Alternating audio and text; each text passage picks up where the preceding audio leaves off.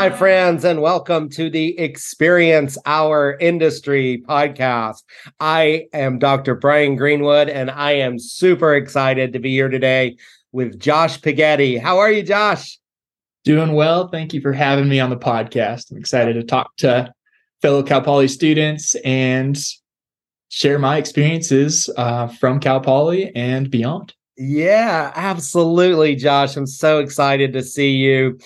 Josh was one of those students from the era when we were dominating academic quiz bowls back in the day, and so Josh was one of those prolific quiz bowl students that we had, and he is currently a doctoral student at Penn State University. For those who are in the know, they know that Penn State University is one of our revered programs that has been around for a very long time. It's Recreation Parks and Tourism Management at Penn State, and he's working in the outdoor recreation realm. We're going to hear all about that. Super excited to hear about that. Josh is a 2015 graduate of our program, so we'll also talk about what it was like back in the day, 8 years ago, right, at Cal Poly. But let's first things first, Josh. Tell everyone where you grew up. So I grew up just down the road of Cal Poly in Santa Barbara, California. Yeah, and I was born and raised there.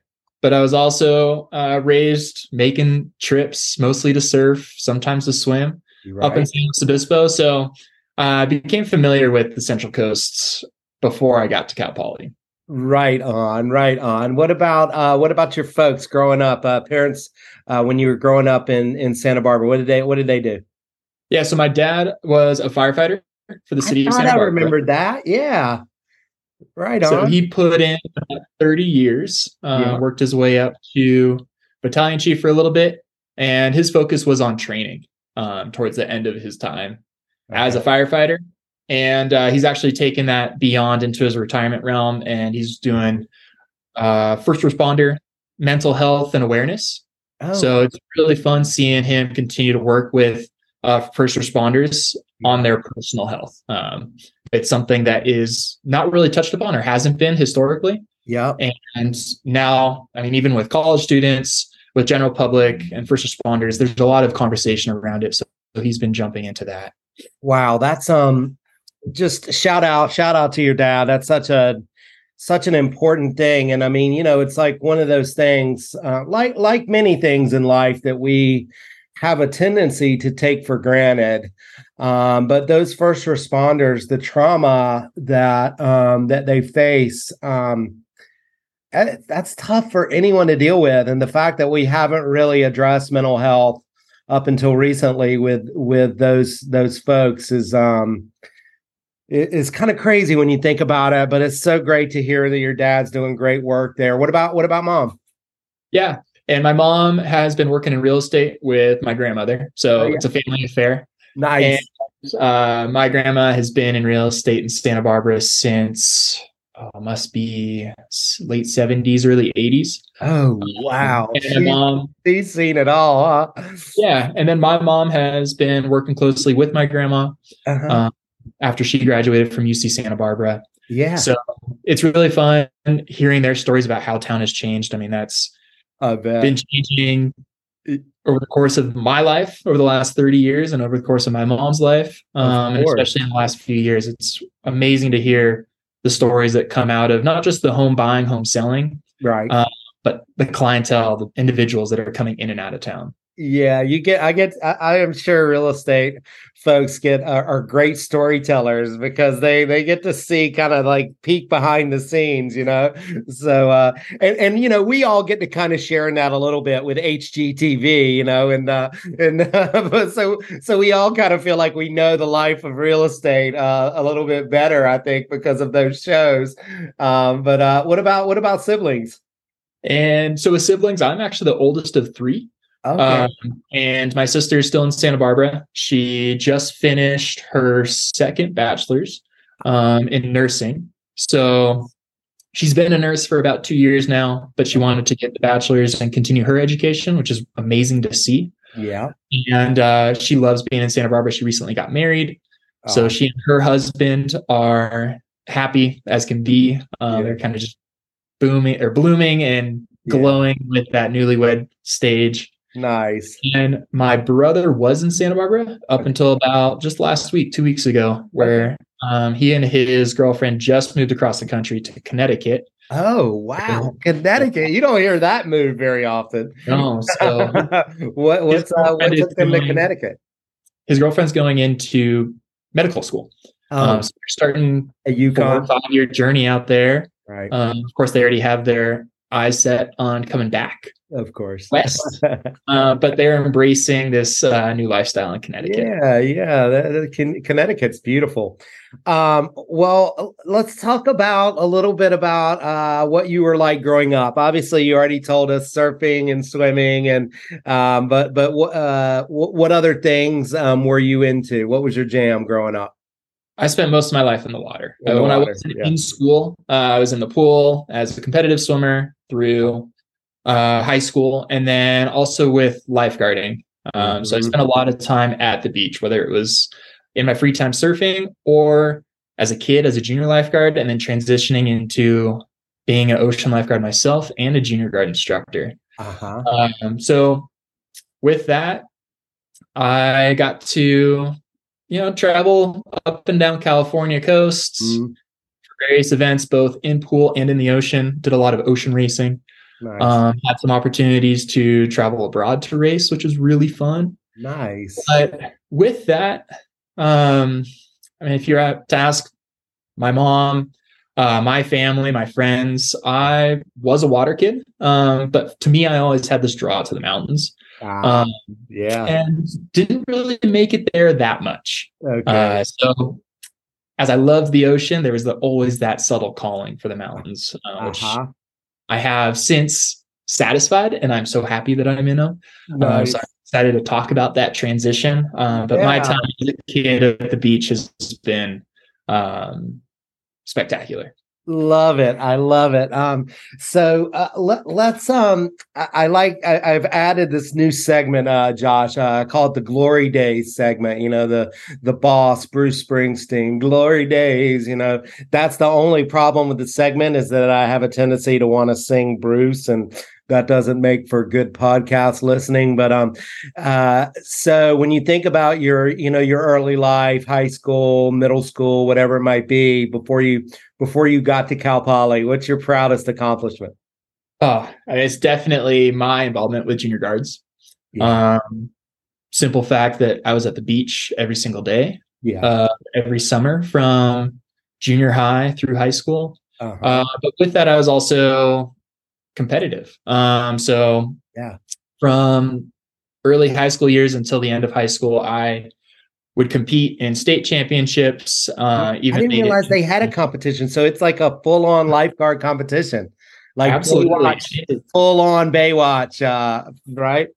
And it's a big deal for the West Coast, for the Carolinas, actually, for Florida. Yeah. And internationally, there are lifeguard races. So it's a mix. It's kind of like track and field, but on the beach. Right. So you have sprinting on the beach. You have your sprinting in the ocean. You have paddling. You have rowing. You have relays. And I was always in the water. Yeah. So the event that I was the strongest at was actually a rescue race, and it's a 2-person event. Where one individual would race out to a set distance out in the ocean, a couple hundred yards out. Yeah. And they would imitate needing to be rescued. And my job was to race out against other lifeguards and be the first to bring in my victim. So for a number of years, I actually won that in states, had a blast, a great partner, a little bit of strategy there. I found the latest kid that was my age and put him out in the water. Yeah. I could just rush back in with him. Yeah. So he and I, won states for a while, and then we won nationals a couple times. You won nationals?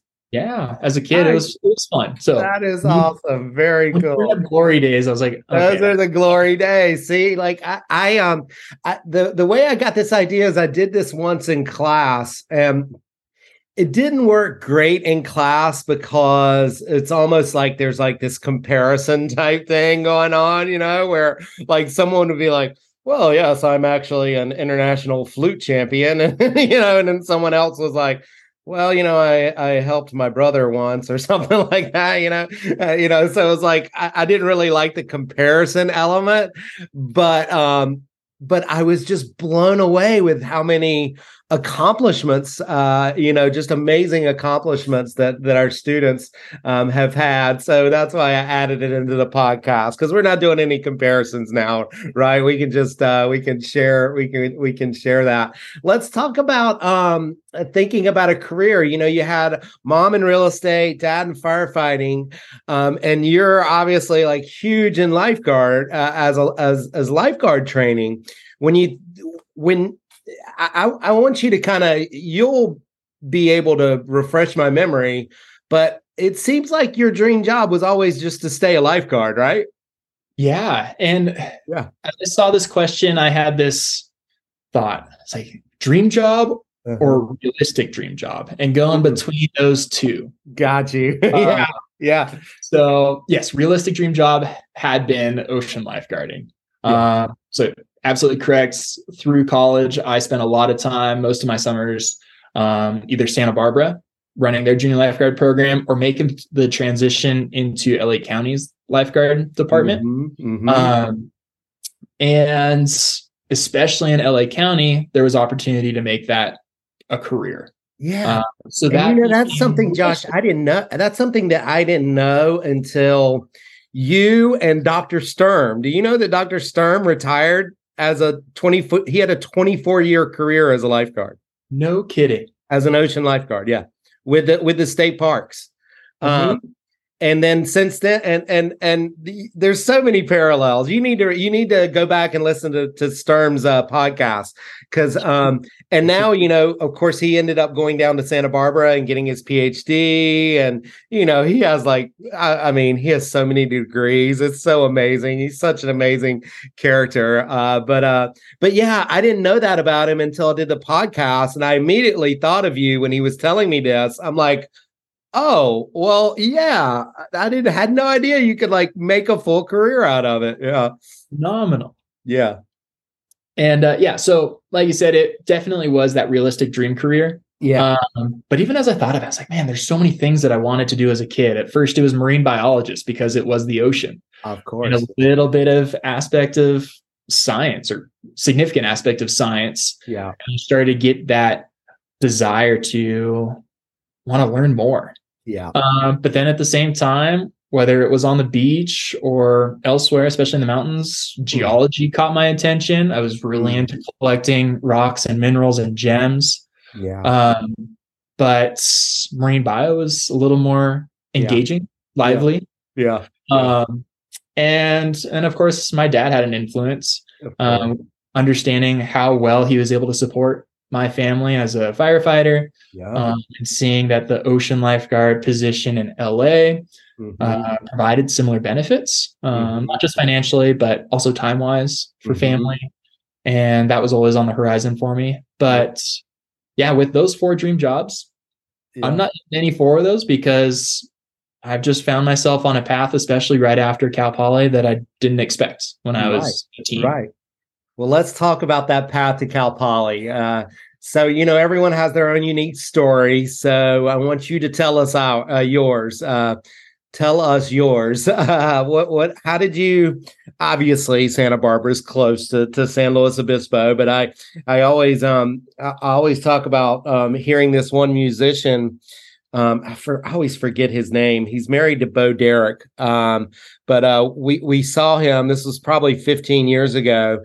And he was playing in San Luis Obispo, and he was like, guys, I've got to admit, growing up in Santa Barbara, you always hear about San Luis Obispo. He was like, but as living in Santa Barbara, you're like, what do they have that we don't have? And so no one really in Santa Barbara ever comes to San Luis Obispo, or very few people. And he goes, and I have seriously lived here all my life. And this is the first time at age 48 that I've been to San Luis Obispo. And he was like, and now I see, like, wow, it's amazing, you know? So, and I was like, whoa, okay, that's really kind of wild. But sorry to try to one up your, I'm not trying to one up your story. What's your story for finding Cal Poly? No, and that story is exactly true. I mean, it's Cal Poly and San Luis Obispo. It was hiding in plain sight. Yeah. So it comes back to surfing. When I was a teen, I would actually make trips up to Cayucos. Uh-huh. And that quaint town, the feel, and getting the atmosphere of Central Coast. I was like, okay, I could get behind this. Yeah. If we were to think of Santa Barbara being that border between the Central Coast and Southern California, right? With the heavier influence of Southern California, I was so excited to be up in the Central Coast, and whether it was the cold water, whether it was the slower pace, less surfers in the water, I mean, just everything about it enticed me. So as I got older, I mean, my parents, you know, asking the standard question, hey, what are you thinking of college? And kind of step back. I really don't know. Yeah. And so they mentioned that there's a university by San Luis Obispo, by Cayucos, and that's Cal Poly. So I said, okay, hey, great. Let's go check it out.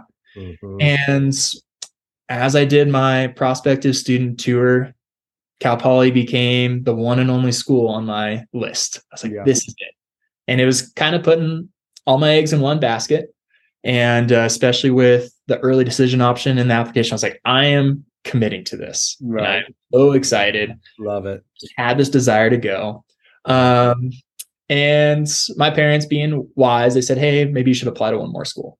Right. Right. Okay. One more school, but I'm committing to Cal Poly and I want to get it. Nice. And I didn't know at that time if I was going to get it or not, but everything about it drew me in. But with that being said, I didn't know of at that time what RPTA was. Right. Right. So it was now that time to try to figure out what major am I going to apply with?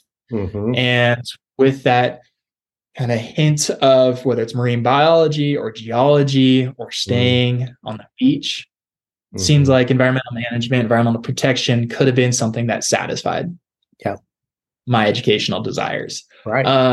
But as I started just in my first semester, first year, I realized that in that department, I was learning a ton, but I was missing something and I couldn't quite put my finger on it. Yeah. It was until I actually sat down with Diane Korth and talked to her about it. Just was honest and, hey, I love learning about the outdoors. I love learning about the environment, but there's something missing. Mm-hmm. And she probed into it and really figured out that I was missing this personal connection, that social science, the social aspect. Yeah. And as we came to that, she says, you would be a perfect fit. Yeah. And RPTA focusing on outdoor recreation and making that transfer was the best decision. Love it. My college career. I mean, it shapes my entire future. Yeah, that's awesome. That is so awesome. Well, I really appreciate her taking that time to really listen to me as a new college student, as a young, not even going into adulthood. I was maybe 18. Yeah. And her patience, her willingness to listen and provide that guidance has had a major impact on me. Love it. Shout out to Diane. She is quite amazing. And we, are so lucky to have her on our team. And, so I appreciate that shout out a great deal, Josh. Let's talk about your time at Cal Poly. I mean, I know you embraced, the learn by doing mantra in a rather major way. I like to frame this question, you know, twofold. One, the second part, I want you to focus on professional development. But the first part, I want you to think about like memorable experiences. Like, is there something that you did, a moment, a friend group, or whatever it might be, where you look back and you think like, wow, this really solidified my memories of college? And there's some standout moments with RPTA. Say, that's a hard one. Both on the academic side, the experiential side, the social side. Right. So we'll go first academic. I mean, the Quiz Bowl was an amazing opportunity to learn more about our area of focus, and to actually see where professions can take us, where this knowledge can have an impact. Mm-hmm. So the Quiz Bowl was great. I love being on the team and getting to travel to NRPA and being a part of those conversations as a student. Yeah. And seeing where these professionals take their knowledge, take their skills, whether it is in community recreation, nonprofit, commercial, outdoor rec, sports. I mean, there's so many avenues. Right. And it opened my eyes to that. I mean, I was going into it so focused on outdoor rec that the Quiz Bowl and participation in NRPA expanded my horizons. So that was fantastic. Love it. Love it. Yeah. You know, we were really disappointed. They shut the... We dominated it too much, Josh. They had to shut it down. Oh, man. They turned it into like the Amazing Race, and we were like, I don't think we're going to be able to get that through our through our IRA proposals. Like it needs to be something academic, you know. But I love that. Let's talk about professional development. Is there something that you did during your time at Cal Poly where you look back and you go, wow, from a professional development perspective, this really helped me to get to where I am today? Oof. Internship opportunities. Mm. And that is plural, or just field experience. Mm. So all that coming together was really important. So this learn by doing aspects really impacted the direction that I'm going now. The first being with, it was its own class at the time, but diverse populations. Mm-hmm. And with that, I joined in with Special Olympics and went in as a swim instructor. Yep. And it was so fun for me to be in the water once a week, teaching an activity that I'm so comfortable doing and in an environment that I'm so comfortable in, but teaching a population, so individuals with cognitive or intellectual disabilities, giving them the opportunity to learn and practice something that they don't necessarily have easy access to that resource. Right. So having that opportunity from a class was pretty spectacular. Yeah. Yeah. And then from that, I mean, had a kind of mid-college internship with Outdoor Nation and Outdoor Foundation. And that was a fantastic experience that... Yeah, you got to go to Washington, D.C. with that, right? Yeah, I went to Washington, D.C. to do some lobbying for the Great America's Outdoors Act, and which had, I think, is recently passed. I think it's 3 years old now. So to see that come into fruition is pretty amazing. That is awesome. Yeah. And also got to work with other universities across the country that wanted to think about how can money, how can funds, how can energy go into increasing participation and long-term participation within our youth across all different populations. And so I got to travel to Seattle, to the Carolinas, to Texas, to Chicago, right, and learn about their kind of recreational needs, recreational wants per their population. So that was really fun. Love it. Love it. Well, let's talk about that. Let's talk about that call to the mountains, so to speak. Right. So that's what you're referring to. I assume, right, was your internship coming out of Cal Poly. Tell us about that, how you got it, and what that experience must have been like working with that population. Yeah. So my internship was at Disabled Sports Eastern Sierra. In Mammoth Lakes, California. And I was there for the winter of 2014, 2015. Mm-hmm. And my role as an intern was an instructor. So an adaptive ski and snowboard instructor. Yeah.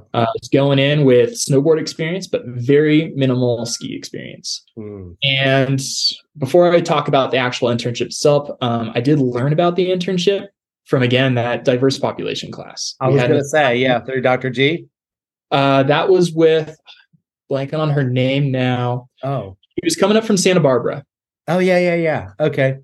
Celeste. Yes. Royer? That rings a bell. Yeah. So as she was coming up, teaching this class, one of the assignments was to get involved or have a conversation and interview with a program or an organization that serves a population, a special population. So I looked at DSES, Disabled Sports Eastern Sierra, in Mammoth, to learn about how they provide outdoor experiences, whether they are just recreational or educational, to people with disabilities and all types of disabilities, physical, social, cognitive, intellectual. They work with many individuals.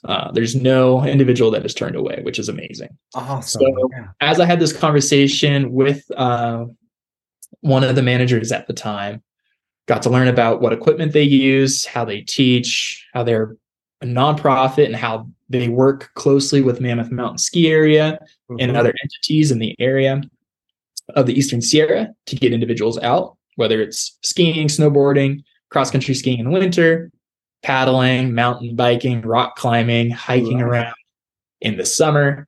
I was just fascinated.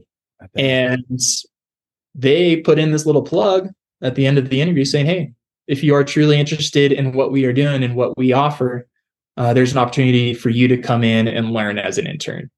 And that was, I believe that was at the end of my second year in college. So I held on to that tightly and said, I'm coming back.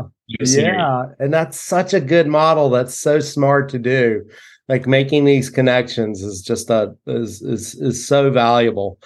I love it. So coming out of, let's talk about the period before graduate school, right? So you obviously, we talked about at the beginning that you're in a doctoral program right now at Penn State University, but you know, everyone has a path that like gets them there, you know, like you don't, not very many go, oh yeah, I'm going to be this, right? I'm going to go and get my master's, get my PhD, and I'm just going to march right towards it, right? Something kind of leads you in that direction. So let's talk kind of generally about that period between your internship there with Disabled Sport Eastern Sierra and your decision to continue your education and eventually go for your PhD. What are the takeaways? What are the experiences? That sort of thing. Oh, man. It was a very organic process. It still is. Yeah. And it's had some turns and twists and pauses here and there. Yeah. But grad school was always that fuzzy object in the distance.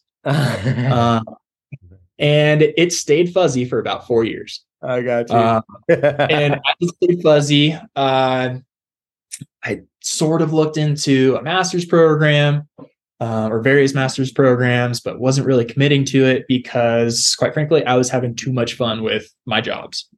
So my internship at Mammoth with DSES turned into 4 seasons as an instructor on staff. And I was working 6 to 8 months here in Mammoth as a staff instructor working with people with disabilities, and then spending the other 4 to 6 months ocean lifeguarding, running junior grad programs, and seasonal, traveling. I had amazing fall travels that opened my eyes to different places, different cultures. Yeah. One special experience was actually traveling down to Chile and doing some adaptive ski instruction down there. Oh, nice. And that was really rewarding. Built these really close relationships with the students that I was teaching. So I even went back and just free skied with them afterwards. Yeah. But through those 4 years, the idea of being a career ocean lifeguard still lingered. So I was spending the time at the beach in the summer, but it started to wane. I was 6 months in the mountains. Like I said, 8 months in the mountains. All of a sudden I wanted to spend my entire year in the mountains. And so I realized that this lifestyle that I had in Mammoth was the lifestyle that I desired. Right. I could always go back and visit. That's the beauty of California. That's just a drive away. Everything a drive away. And so focusing on my professional growth in DSES, I got to develop as an instructor. And of course, the context was skiing and snowboarding. So learning how to ski and learning how to teach skiing at the same time was pretty special. Improving my snowboarding and also learning about individuals with different disabilities and understanding that disability or not, every individual is unique and teaching every individual is a puzzle. So that was the most fun that I was having. And I started to go through the Professional Ski Instructors of America and American Association of Snowboard Instructors certification process. And I started that in my internship, and I'm continuing through it right now for alpine skiing, snowboarding, adaptive instruction. There's also cross-country and telemark options. And while doing so, that was satisfying my mental challenge. And it was a blast. So come my fourth year as an instructor, a publication went out, an advertisement went out for Penn State in search of a graduate student to do research on snow sports education. Oh, love it. So all of a sudden that fuzzy object in the horizon, right in my face. You're like,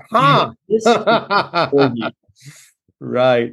And, with that, whether it was organic, serendipitous, I thought that I could go down this route. Like this was finally a hint to my calling, saying, okay, now I can mix my academic desires, my professional desires and interests right now, and continue with my education.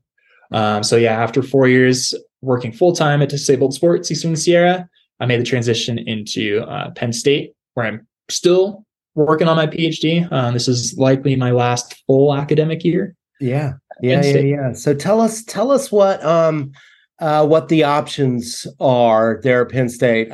You didn't move to College Station, right? You were able to do it there in Mammoth Lakes, or what? Oh, in State College. So State College. Sorry, what did I say? College Station. I think that's it. Sorry, I'm so sorry, Nittany Lions. I'm mixing up college towns there. I was trying to go Texas A&M. My bad. It's okay. All right. So sorry.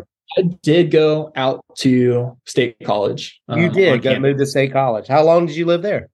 For some time. Well, this is where COVID makes an impact on my educational experience. I went out, my first semester was fall of 2019. Oh, yep. And then COVID. So you lasted a year? It didn't even last a full year. Not even a full year, yeah.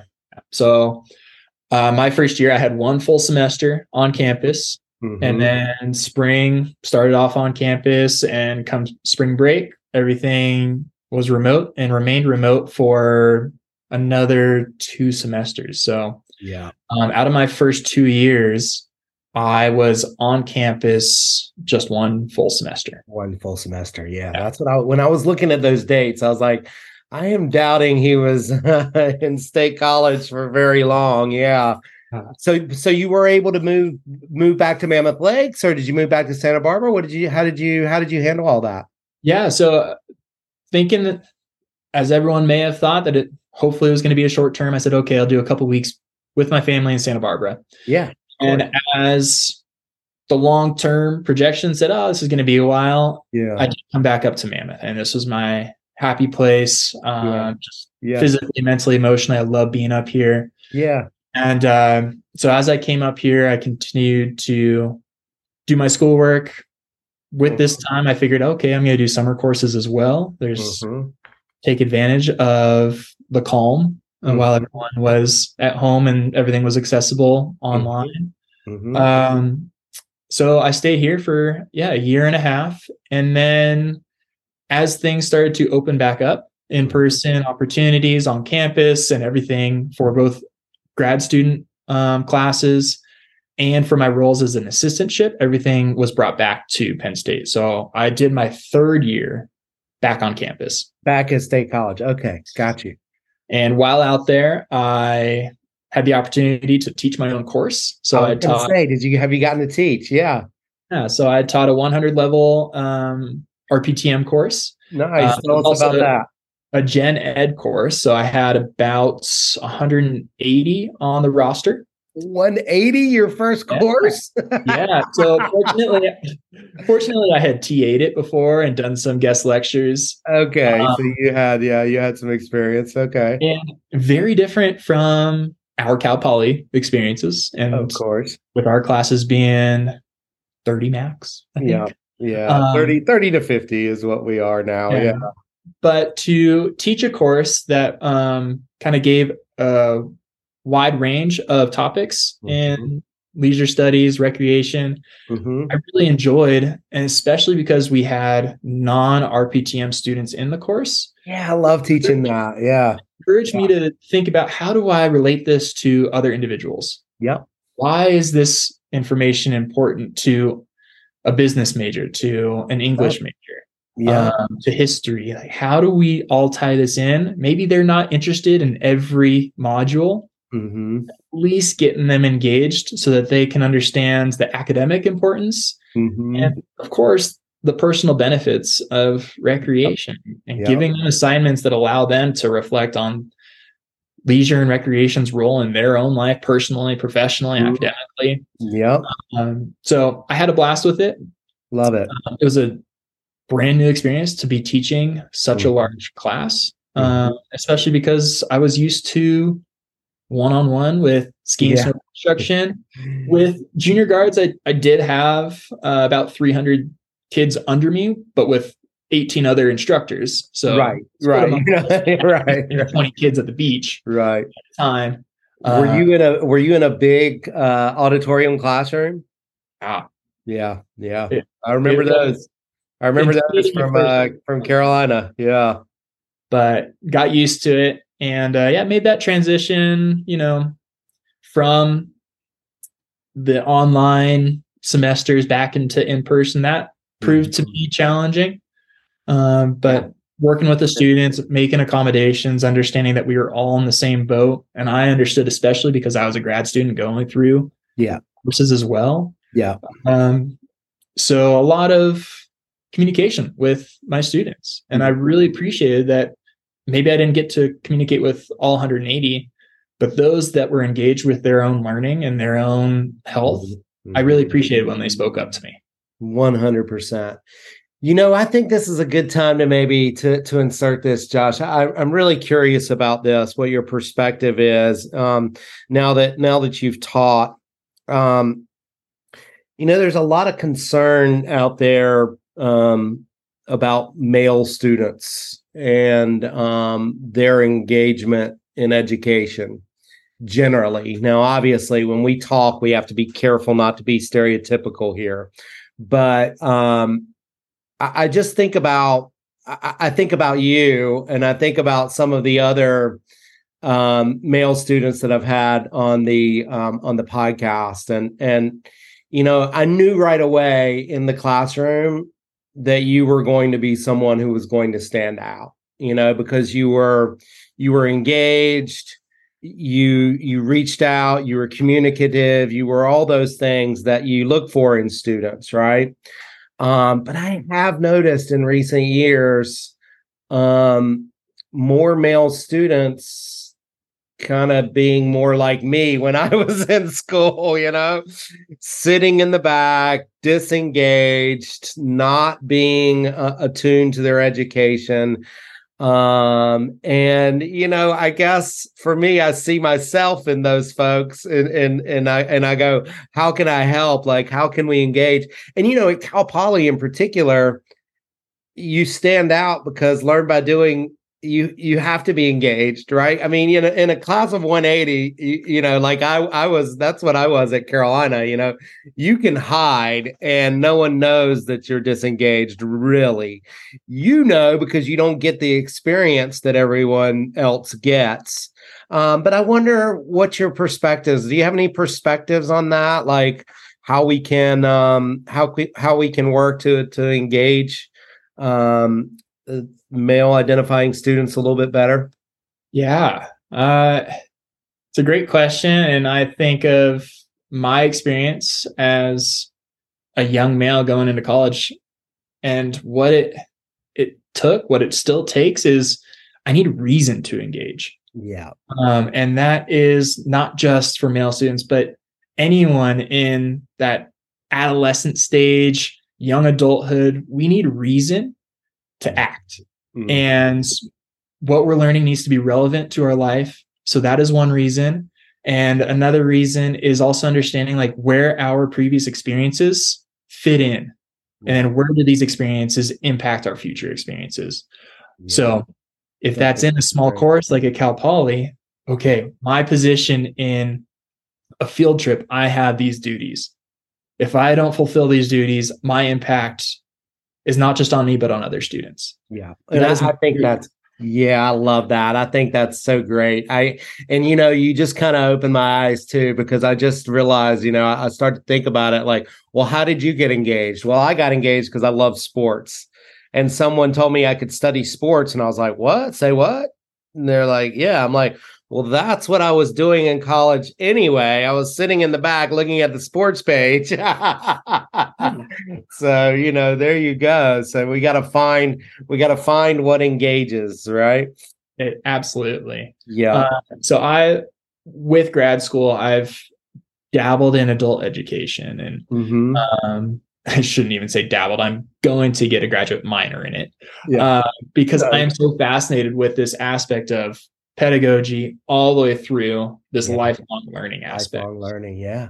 And I am an example of lifelong learning. I love being in the classroom. I love not just learning things, but applying them. Right. And so if I can learn something that is relevant to something that I do today or in the next week or in the next year, then I am sure as heck going to pay attention. Right. And it's just a little bit of that sale.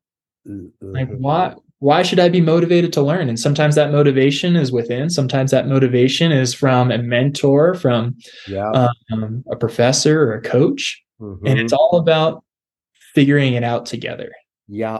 So now, as our position as a teacher, instructor, professor, we need to engage with our students so that we make it relevant to them. Yeah, 100%. It's on us as educators. I love that. That's so awesome. So tell us, let's talk a little bit more about research. So when you get into a PhD program, obviously you've got to focus more on research. So talk to us about have you decided on a dissertation topic yet? Where are you headed along those lines? So I am in the midst of data collection for my dissertation. Right. That's what I thought. Is that what you were doing at Lassen, or did you? I was in Big Sky. So I was in Big Sky for some data collection, but Dr. G just came through Mammoth. And I got you. She visited here at Lassen with her. Okay, got you. No, so this was a pit stop for her and the family. So it was great to see them. I love it. But well, actually, let's stop there. We've heard a lot about Mammoth Lakes. Let's talk about a little bit more about Mammoth Lakes before you get into your data collection, because I think this relates, right? So what draws you, you talked about that draw to the mountains, and I think it's a fascinating discussion for a kid who grew up by the ocean. And we most often hear, you're either ocean or mountain, right? But I love hearing you say that you had that call to the mountains, because I kind of did too. And whenever I'm in the mountains, I just have this feeling of peace and tranquility. And that's one of the things I miss about living here in SLO is, of course I can go up Bishop's Peak, but it's not quite the same. Tell us what you love the most about Mammoth Lakes, and what's the biggest draw to staying there? Ooh, That's a big question. And a cliche statement that I hear that sort of resonates for me is coming for the winter, but staying for summer. Mm-hmm. And it sticks because the winter is amazing. It's Mammoth Mountain is a mountain that stays open the longest. So were you there this past winter? Oh, yes. Oh, my gosh. Oh, yes. And we did not leave because we didn't have the option. Because you couldn't. Right. You cross-country ski to work or what? We didn't even get to work. We were cross-country skiing. Work was in your house. Yeah, right.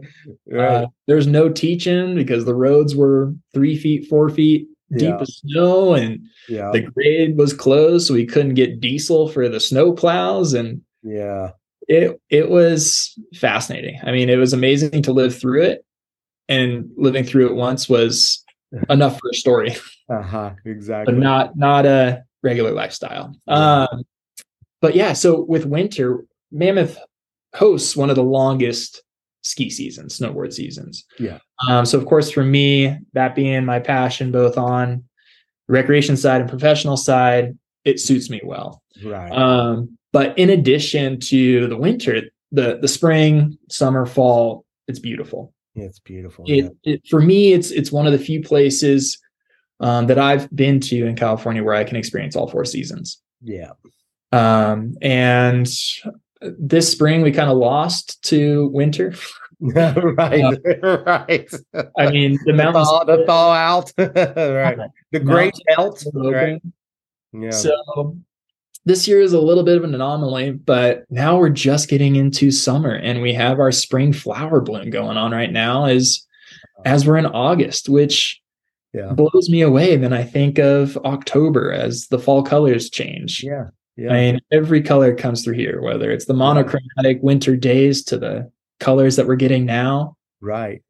So that this is a place, a geographic place, is just spectacular. Yeah. And then with my interest in geology, there's really rich in geological information and knowledge, history, with being a volcano and running north, you've got a series of volcanic eruptions and plugs. Right. It has a great history.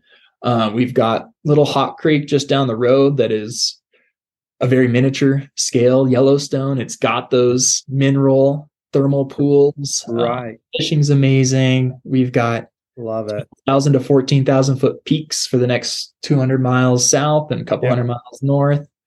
So got to work out right outside the door. I mean, the fact that I can jump on my road bike and go 50 miles in either direction and be staring at the Eastern Sierra is pretty special, or hike to a lake without even getting in my car. Yeah. It's pretty spectacular. But that's awesome. I mean, and all that being said, a lot of it about town is also community. So I built a really tight knit community with the adaptive program. Yeah. Because it's primarily volunteer based. Mm-hmm. A lot of those volunteers are local. Mm-hmm. And then my family and my wife's family are here. Yeah. My wife's family is here full time, and my family comes up once or twice a month. So having that access to family is really special, because I know there's mountains everywhere. Yeah. But like I said, the community of my friends from the mountain, from my work, and then family, that's something that I can't get in other places. I love it. That whole combination that makes Mammoth Lakes so special to me. I love it. Yeah. So tell us, we skipped from 180 person classroom in State College to you being back at Mammoth Lakes. So how are you navigating that with getting a PhD? Do they allow you to do it remote? Yes. Yeah. So I'm in a very unique position. I worked with my advisor, Pete Allison, to come up with a plan that allowed me to conduct the rest of my grad school experience remote from Mammoth Lakes. Awesome. So after my third year, at Penn State, I just had to pass comprehensive exams. So that was a big focus of last fall, and then get ready for my dissertation. Yeah. And while doing so, we discussed that being in a town like Mammoth provided me access to the professionals, the individuals that would continue to prompt me to think about my research. Yeah. There's a small community of ski instructors, snowboard instructors around State College, but not nearly to the extent that I have here. Right. So that was a very valuable component, bargaining piece to coming back here. And of course, my wife's here. So doing the distance was not the wisest thing to do. Oh, she was staying while you were going to State College. Oh, yeah. Wow. Okay. Yeah, that's rough. So a number of those things really made it possible. And as I worked with my advisor, we came up with this agreement, this plan. I can no longer be an assistant, a graduate assistant, teaching courses at Penn State, doing other research related duties for pay. Right. But as I came back here, I was able to jump back into a part-time position with Disabled Sports Eastern Sierra. I was going to say, I bet you were. Awesome. Yeah. That's great. So tell us about your data collection. I screwed us all up there with that. So tell us about your data collection and your dissertation. Yeah. Everything about these last 8 months have been all jumbled.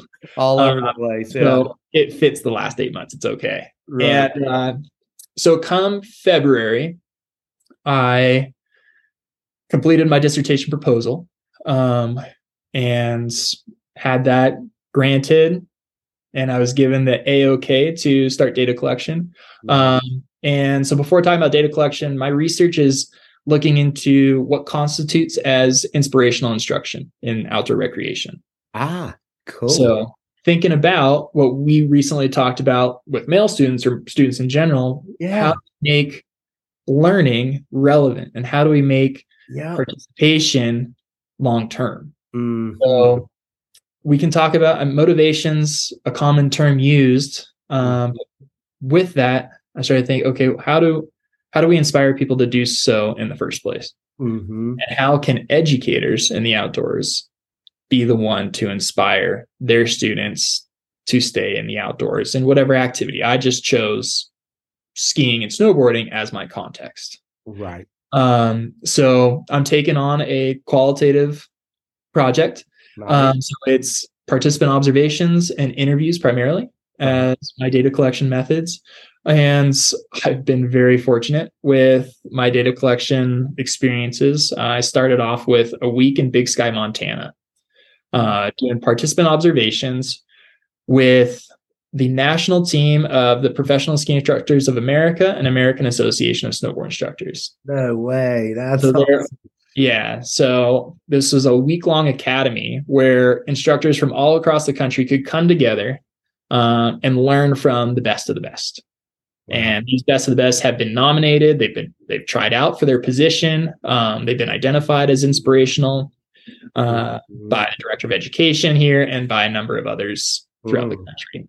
So I was able to observe and participate in 10 different clinics facilitated by these inspirational instructors. Gotcha. And what I first looked at was, what does it look like? What is my perception of inspirational instruction? What makes them? What are the interactions that are occurring between me and the instructor, between the instructor and their participants as a group?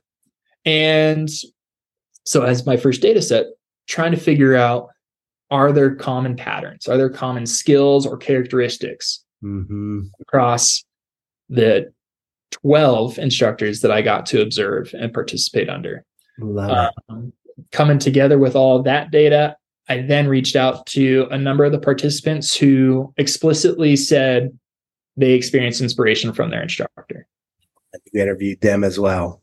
So going into what's called phenomenology, understanding their lived experience of being inspired. And now my job currently is looking through these interviews, trying to understand what are the skills, the qualities, the characteristics that had an impact on these individuals. Right. Putting that together. Yeah. On a team, so independent, and then comparing it to my observations. Where did things align? Where did I experience things differently than others? Kind of getting to the point where inspiration may be varied, may be personal, but there are certain characteristics or skills mm-hmm. that lead to these positive influences. Right. And then the third step will be, once I get all of these data together, going back to the instructors, asking them, how do they do this deliberately? And how do they learn these skills or gain and develop these qualities, these characteristics, mm-hmm. to inspire their students with mm-hmm. the intent that we can come back out of this project and teach other instructors to be impactful with their students. Exactly. I love it. And that ties right into that adult education that you were talking about earlier. Now, are you on a 3 publication dissertation model or a big dissertation? It'll be big traditional dissertation. Okay, cool. Well, I was thinking while you were talking that these sound like amazing articles that I can't wait to read. So I know you'll probably do that too, but it sounds like just an amazing dissertation. The last question I want to ask you, actually, I'll kind of a twofold one is, what's next? Like, what are you thinking? Are you wanting to become a professor? Or are you wanting to do more lifelong learning, adult education? Like, how are you going to figure out a way to stay in Mammoth Lakes, in other words? That's a fantastic question. And yeah. I have finally accepted openly the ambiguity of my future. Ah, good. I am enthralled with my research right now. I'm enthralled with the work that I get to do up in Mammoth right now. Right. But as I think about my future, it is staying involved in outdoor recreation, particularly the ski and snowboard industry. Mm-hmm. So whether it is working with the certifying body for mm-hmm. skiing and snowboard instructors, working closely with them on their educational and certification processes. Yeah. So where are they located? They are based out of Lakewood, but they have a lot of remote workers. Ah, good. Cool. And then there are examiners, trainers across the country. Yeah. So they serve 8 regions in the United States that cover over 300 member skiing, snowboard schools, snow sports schools. Mm-hmm. So they've got a large reach with that, which is fantastic. And then currently my advisor and I and a number of others are working on developing a snow sports education certificate out of Penn State, which would be on their world campus remote program. Yep. And any student, whether Penn State or not, could come into this program and take snow sports education specific courses or work on a 9-unit plan to get a certificate at varying levels of certification. So we are excited to get that going. All integrated with that inspirational learning component from your dissertation. I need to take that myself. I can't wait to read what you find out there. So let's end with this. Josh, one of the things early in my career at Cal Poly, I was kind of amazed at how few of our students went on to graduate school because I knew what high caliber students we had, that come through Cal Poly, academically oriented, really top notch students. But over the last 10 to 20 years, we've had a number that have it feels like we've changed that course, and we have a lot that are choosing graduate school. So, when you look back and you think about your experience, do you have any advice you would give to those recent graduates or students or young professionals who are considering graduate school? Absolutely. And the first being that professional life experience between undergrad and grad school has been extremely beneficial for me. Yeah. That pause in between undergrad and grad school allowed me the time to satisfy some personal goals, get some exploration going, learn about my strengths, learn about my weaknesses. I really, really bring my strengths to the top and figure out how I can continue to, accentuate and emphasize those strengths. Mm-hmm. So with that being on the learning aspects, the education front, that led me back into grad school because I wanted to do both. I wanted to learn and I want to teach. Yeah. And going into grad school, whether it's for a master's or a PhD, I think having a master's in leisure studies or any recreation or experiential field is valuable. And especially moving forward, having these personal connections at any level in leisure services, recreation services is something that can never be replaced. I think of the conversations that go around AI or computerized. I mean, the personal connection, the cultural connection, the community connection is something that we can't replicate. Yeah. So whether it's having a master's and becoming stronger in the management side or the PR side or the advertising side or the education side, like I took, it will provide you with these extra skills that make you stand out in the field. And with that is also keeping the combination of your professional experience, because education, when applied, is very valuable. But when it's not applied, it's just education. That's right. 100%. I could not agree more on a number of those points. You know, first of all, the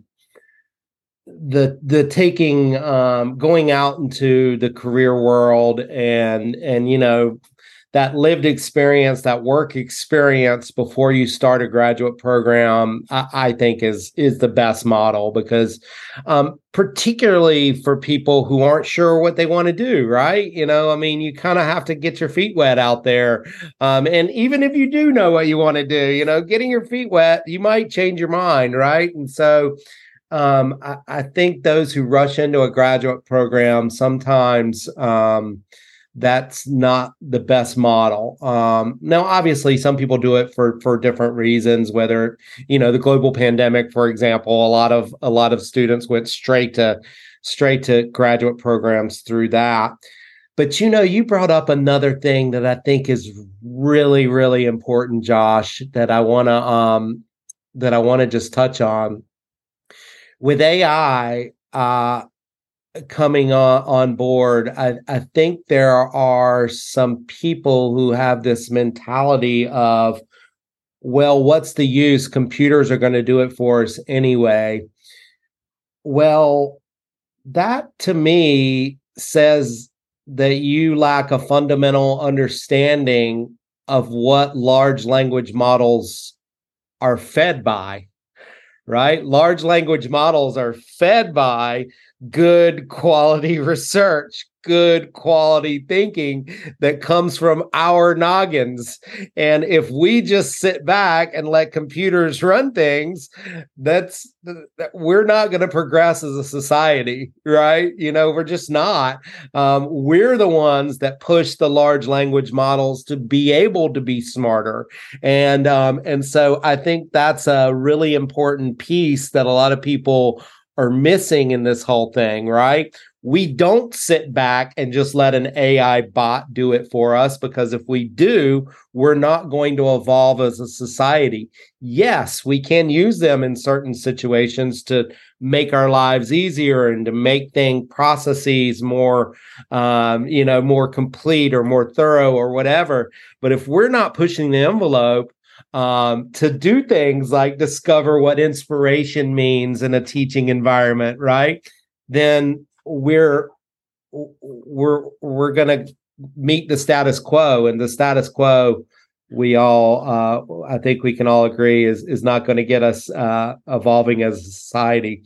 So I thank you for that. You helped unlock a couple of things for me today, Josh. And, you know, one of the things I just think back and I look at you and I hear you talk and I'm like, oh man, I remember when I was in your shoes and, you know, just embarking on a career. And I know from personal experience with you that you were always wanting to learn more.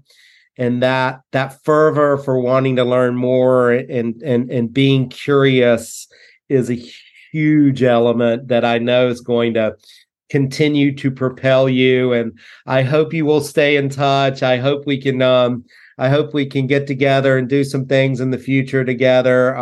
Know that I'm always here for you. and just really appreciate you coming on today.